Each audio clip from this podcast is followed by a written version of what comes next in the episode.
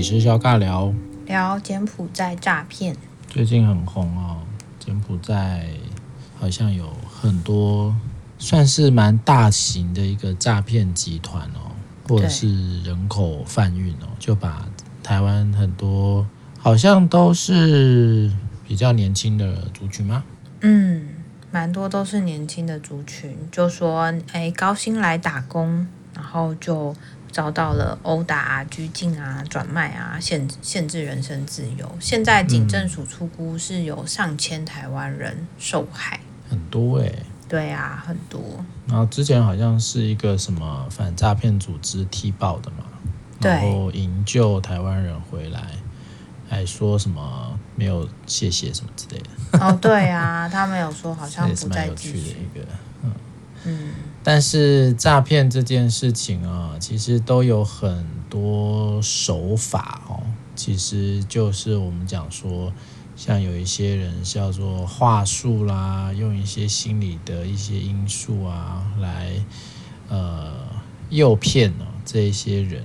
当然，这些人会上钩，一定有他的原因，对不对？嗯、主要是能用哪些伎俩呢？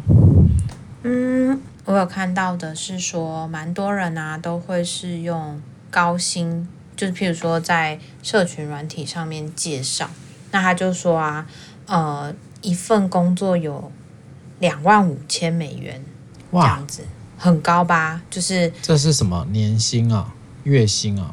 应该是年薪吧？他没有特别讲。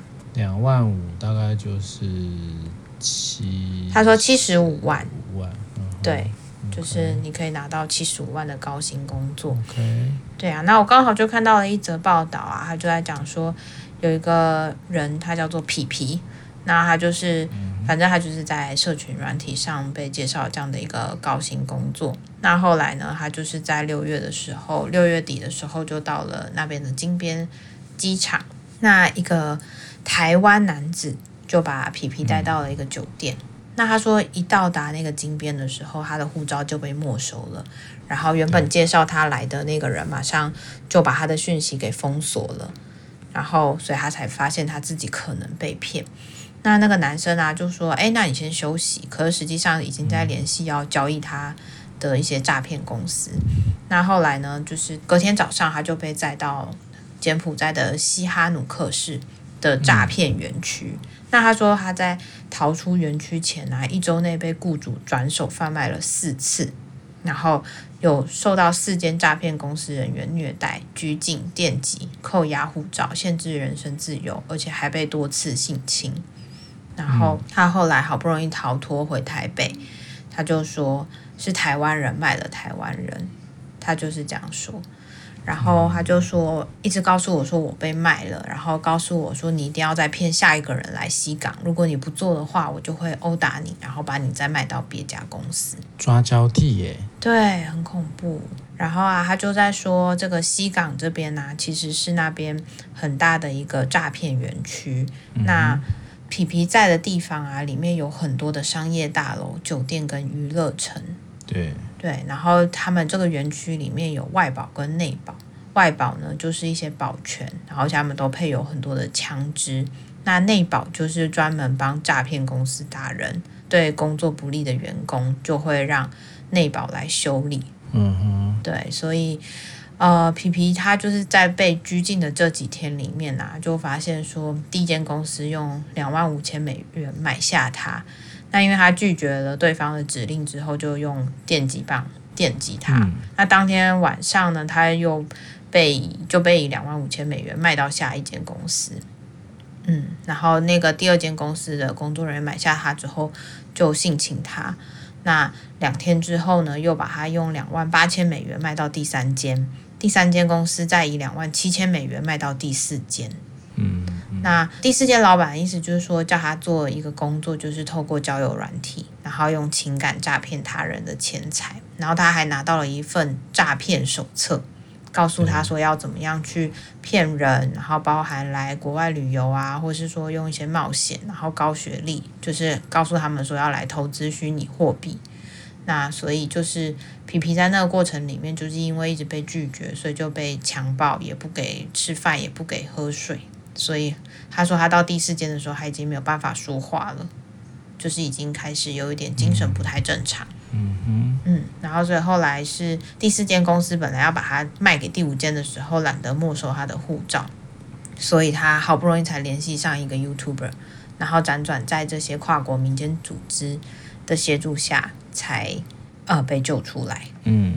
嗯，那他其实才二十四岁而已，所以他那个连锁反应其实还蛮关键的哦。对，就一个拉一个，然后用各种各样的这种暴力威胁，然后让他再去找下一个受害者。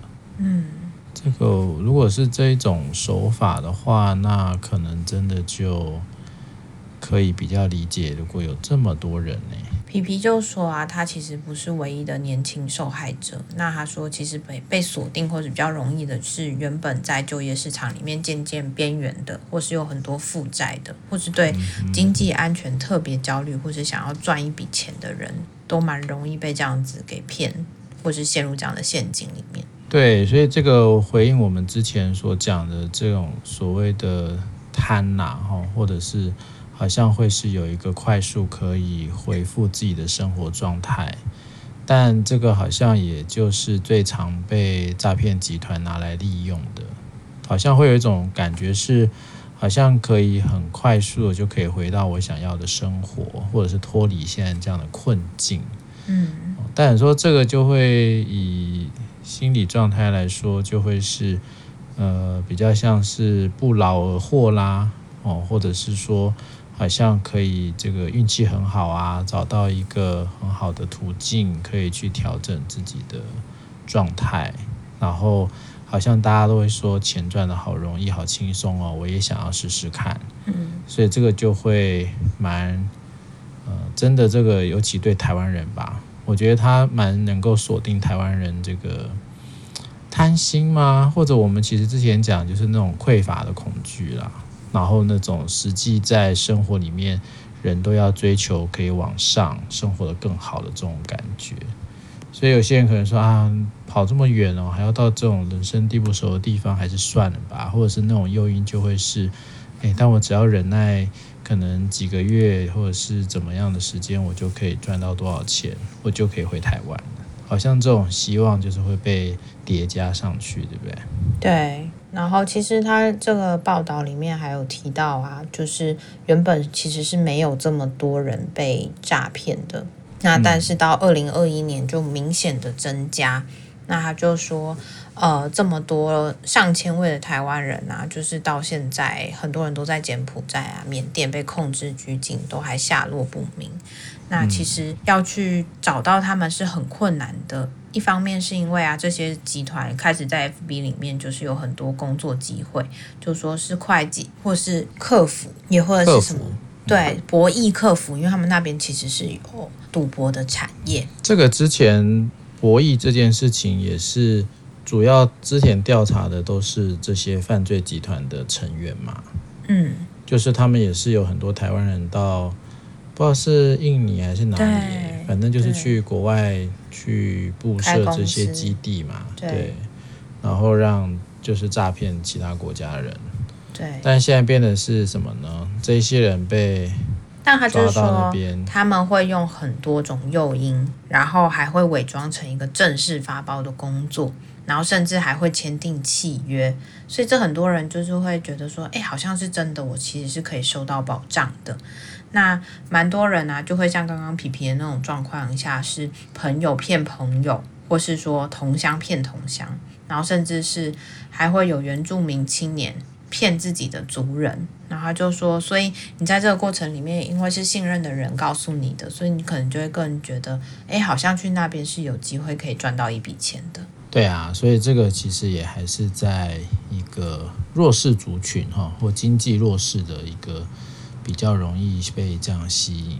其实我记得那时候刚开始做那种蛮流行那个打工度假，对，其实好像也有听过类似的，就是被外国的这些什么农场的主人啊，就有点是好像扣他们的薪水啊，然后虐待这些劳工。那因为这些这个外出，应该说出国打工度假。的这些人，他可能在他的身份也好，或者是他的一些某一些权利地位上，都比不过这一些呃资方嘛。所以这个部分其实很多时候就会出现一个状态，叫做是呃被控制或被要挟哦，甚至很多时候会出现很多很多很多危险的事情。嗯，这个好像也是那阵子也蛮常听到。其实在这个报道里面啊，就在讲到说有太多人被骗了嘛。那以前其实最大宗都是来自中国，然后当然也会有马来西亚、泰国、越南其他国家。那但是现在啊，就是一个美国的全球反诈骗组织 GASO，然后他们就在说，台湾人啊是目前我们听到第二多的，就是被诈骗。对啊，那他是说，他们其实这个组织是自工自救组织，是自己组组成的。那他们就是以打击网络诈骗。然后或是支持他们可以去追讨金钱，那后来开始接到这些柬埔寨啊、缅甸被贩运者的求救之后，才开始投入救援。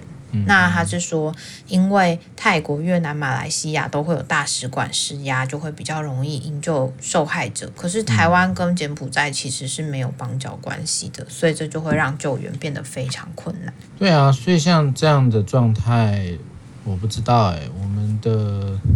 政府能做什么吗？或者是说，已经这么多人受害了，然后现在这个被这个组织踢爆，或者是媒体的报道，那还能干嘛吗？我好像看到这么没有办法跟柬埔寨怎么样吗？对啊，我看到好多个报道里面都提到外交部好像也就哎不知道可以怎么办，我们还是会积极努力，但是好像没有一个管道是说我们一定可以用什么样强硬的做法去把他们找回来，然后很多人其实是没有办法被救回的，然后甚至还有很多人就在那边被囚禁啊，是不是真的都已经死掉了也不知道，因为还有说被摘器官啊，然后或是说。可能有各式各样的方式被转卖。刚刚在讲的是性侵嘛，那有些可能像是有摘器官，然后或是说你可能就会变成是一个另外一种人蛇集团里面的成员，有太多的可能性。所以也是蛮多元化的哦。很多元化，然后其实都可以做。其实还蛮多刑事警察局，就是国际刑警啊，就在谈说，这真的太困难了，就是好像完全没有办法，他们只能在逃机这个起点把人拦下，这、就是他们阻止国人不要被受骗的。对啊，不是什么还在那边举牌啊，干嘛干嘛？对对。但好像听说没用啊。他说很少有这样成功拦截的例子。因为他们并没有强制力阻止他们登记。OK，所以所以这个好像很多时候会变成是说，你自己在这个过程里面到底被对方用什么样？我觉得就像钓鱼啊，你就是一定有某一个很重要的核心被他勾到啦。所以那个一勾到那个部分，其实对于其他外围的要去拦阻拦的，其实就。有点麻烦了，对不对？对啊，好像很难会形成一个好的阻止的管道。警察其实有提到说，这么困难啊，也来自于说我们现在的政治变得更更冰，应该是说更冰冻，或是说更紧绷。那这样子的话，嗯、他们说早期啊，还可以透过就是一个海峡两岸共同打击犯罪及司法互助协议，哦、让。呃，中国警方去知会柬埔寨，台湾再派这样的警务秘书去进入柬埔寨，以任务型的模式跟柬埔寨的警方合作打击犯罪。但是因为现在关系不是变得不好了嘛，嗯、那中国其实就不再居中协调，那柬埔寨对台湾共同打击犯罪的请求也都几乎不回应了。哇，差这么多啊！对啊，所以他就说这才会是为什么现在的状况这么困难的原因。但这个状况，这么两千多人是陆续这半年一年吗？他说，在这半年一年啊，因为 COVID-19，然后就是有太多的人就是陷入经济的很困难的状态下，就突然暴增，暴增到好多人就是要去柬埔寨打工，所以这也算是 COVID 的一个副作用。对，也是蛮辛苦的哈，所以好像大家也没有办法想的这么。简单，或者是让这些人就只是什么贪心，可能会更更多的是生存的需求。嗯，这其实也可以想象啦。但我只是在想说，那我们还能做什么呢？如果这个其实已经是一个大家都呃，它已经被掀开了嘛，对，所以大家都是已经知道有这样的事情了。那我们的政府呢？啊，因为最近其实大家忙碌啦，哦，忙着选举啊，忙着这个泼脏水啊，然后忙着要把衣服洗干净啊，哦，很多很多事啊，很忙啊。所以，但这些事情我不太确定诶。当然，你说。呃，一定会跟中国有关系吗？也其实我觉得不尽然啦。当然还是有很多外交的突破点可以做，或者是透过我不知道哎，透过美国没有办法吗？我们不是美国保护我们吗？我觉得这真的有一点困难。他说，因为柬埔寨其实是蛮轻中的，所以这是一种什么报复啊？这这倒不知道，但是其实在这美国或者是我们的一些盟友。也也不是，我们当然那种盟友不是真的有外交关系的盟友啊，但是像日本啊，对不对？然后美国啊，叫那个裴洛西去帮忙嘛，不行吗？我不太确定啦，我只是在想说，那个外交关系，我们现在所谓的外交关系，也不是只有跟中国啊。是啊。然后，即便它没有一个正式的名称。但实质的往来是有的，对不对？之前不是还有什么立陶宛不是有帮我们讲话吗？所以我觉得不知道哎，我觉得听起来好像，当然那个国际之间对于这种犯罪组织，它我们过去比较常听到就是那个那叫什么引渡嘛，引渡的一些条款的问题啊。对。但是我们今天我讲的也并不是针对这些犯罪者，而是要去营救这一些受害人。那也是有很多人道救援组织啊，哦，那当然柬埔寨有一个问题，就是它是一个蛮腐败的政府体制啦，所以很很多的是贪污啊，或者是他们更他们更要求的就是呃钱啊，我不知道你有没有听过以前那种什么去。柬埔寨啊，去越南啊，然后过海关的时候，你都要放钱。有没有听过这种啊？嗯。虽然说是好久以前的事情了，但是其实好像可能因为 COVID 这几年，大家应该生活都不是很 OK 吧？应该多少都有一些困顿的状况，所以在一个呃相对跟台湾比起来更混乱的国家，哦，呃，更很难。更难从一个原先的我们所想象的制度啊，去寻求相关协助。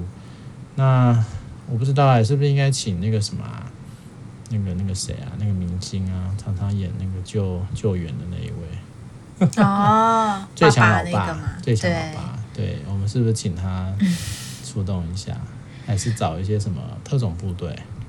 我刚刚啊，电影蓝波一样。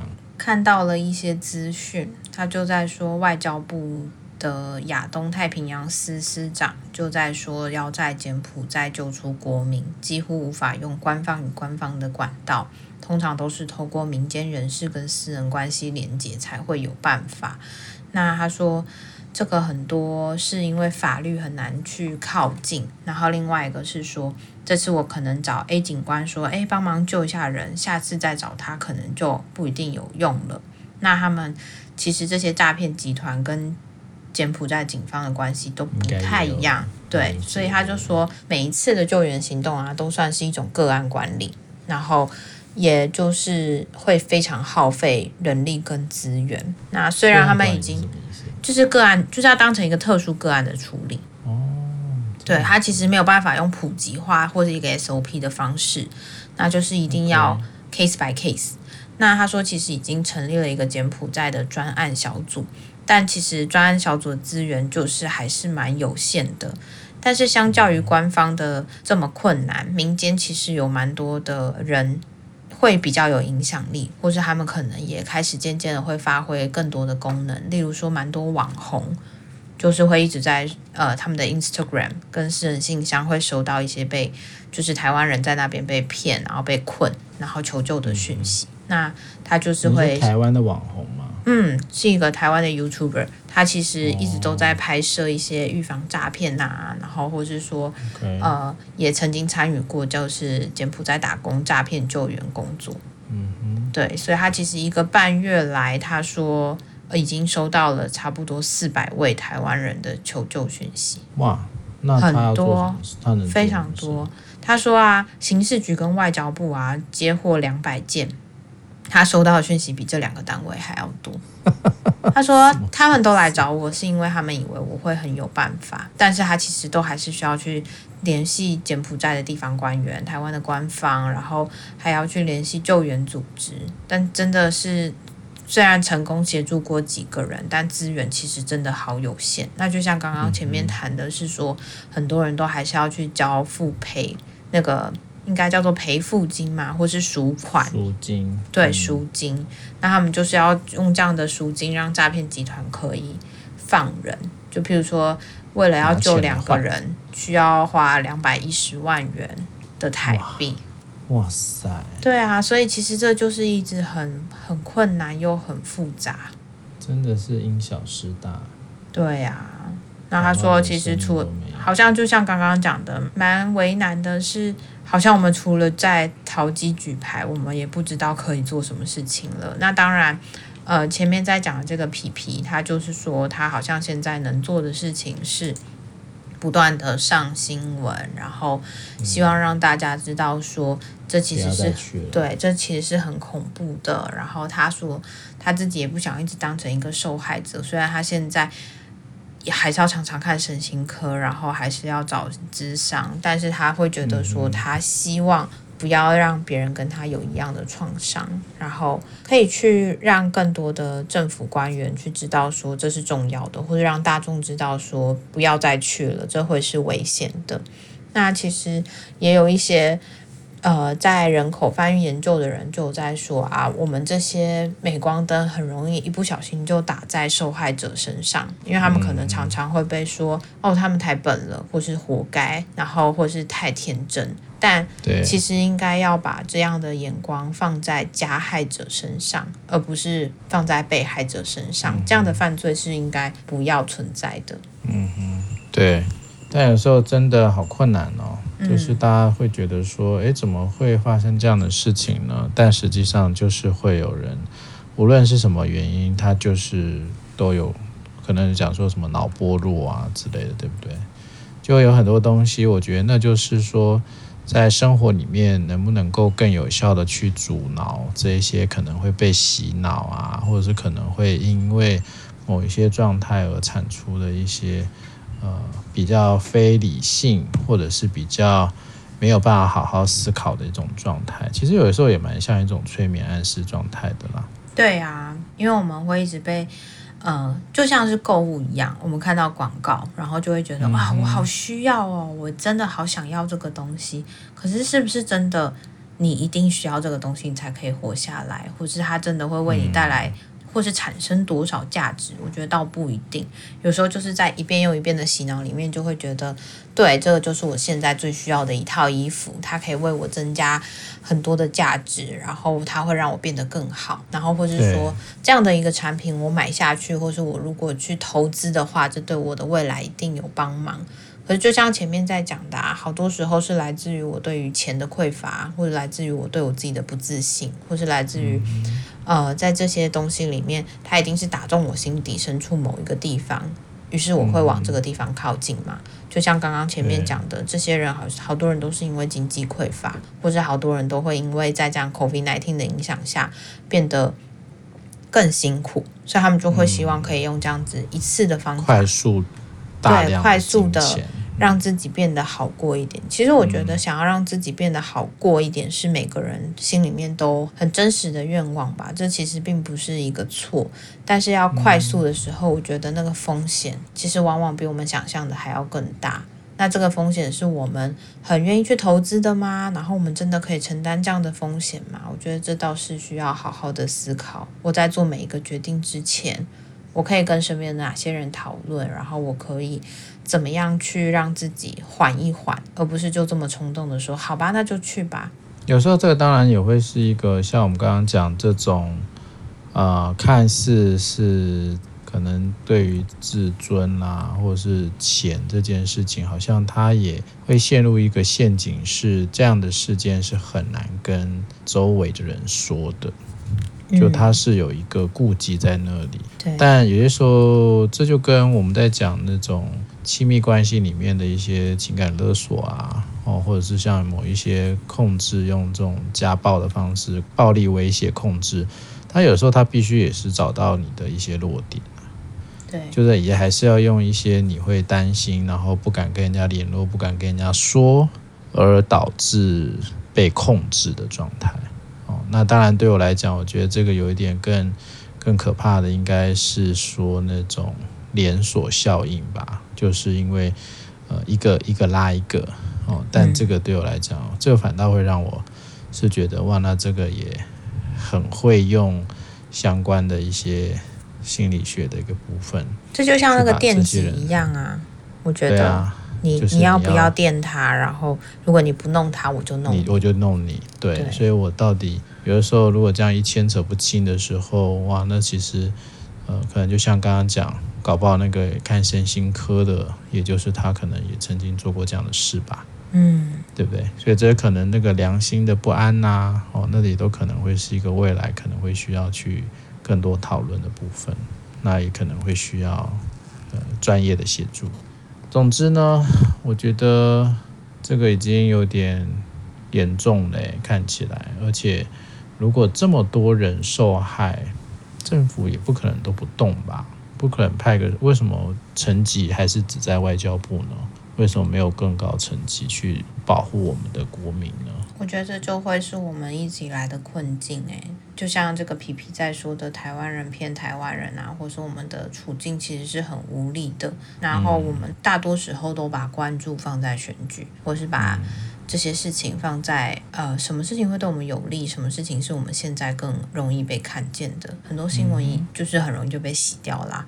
如果他今天被踢爆当初并就是就引起这么大的关注，我相信不会有更多人一直投入进去。没错，所以可能还是要让大家先放在心里头，让这些事情啊能够更回到我们的脑袋里面啊，或者是可能也要更小心的去关注你周边的家人、好朋友啊。当你我觉得有时候那个会需要更主动去关心，或者更主动去。发现周边的人发生了什么事吧，我觉得这可能会需要在这段时间大家多关心彼此一点哦，少一点关注选举吧，多一点关注你周边人要去哪里，他是不是有经济上的困难，他是不是有可能被诈骗，这都会需要多一点人跟人的关心跟互动，好吧？希望我们的政府能够看看把这些事情看看怎么处理啦，希望。这些被骗的人都能够赶快回家喽，那就到这里了，拜拜，拜拜。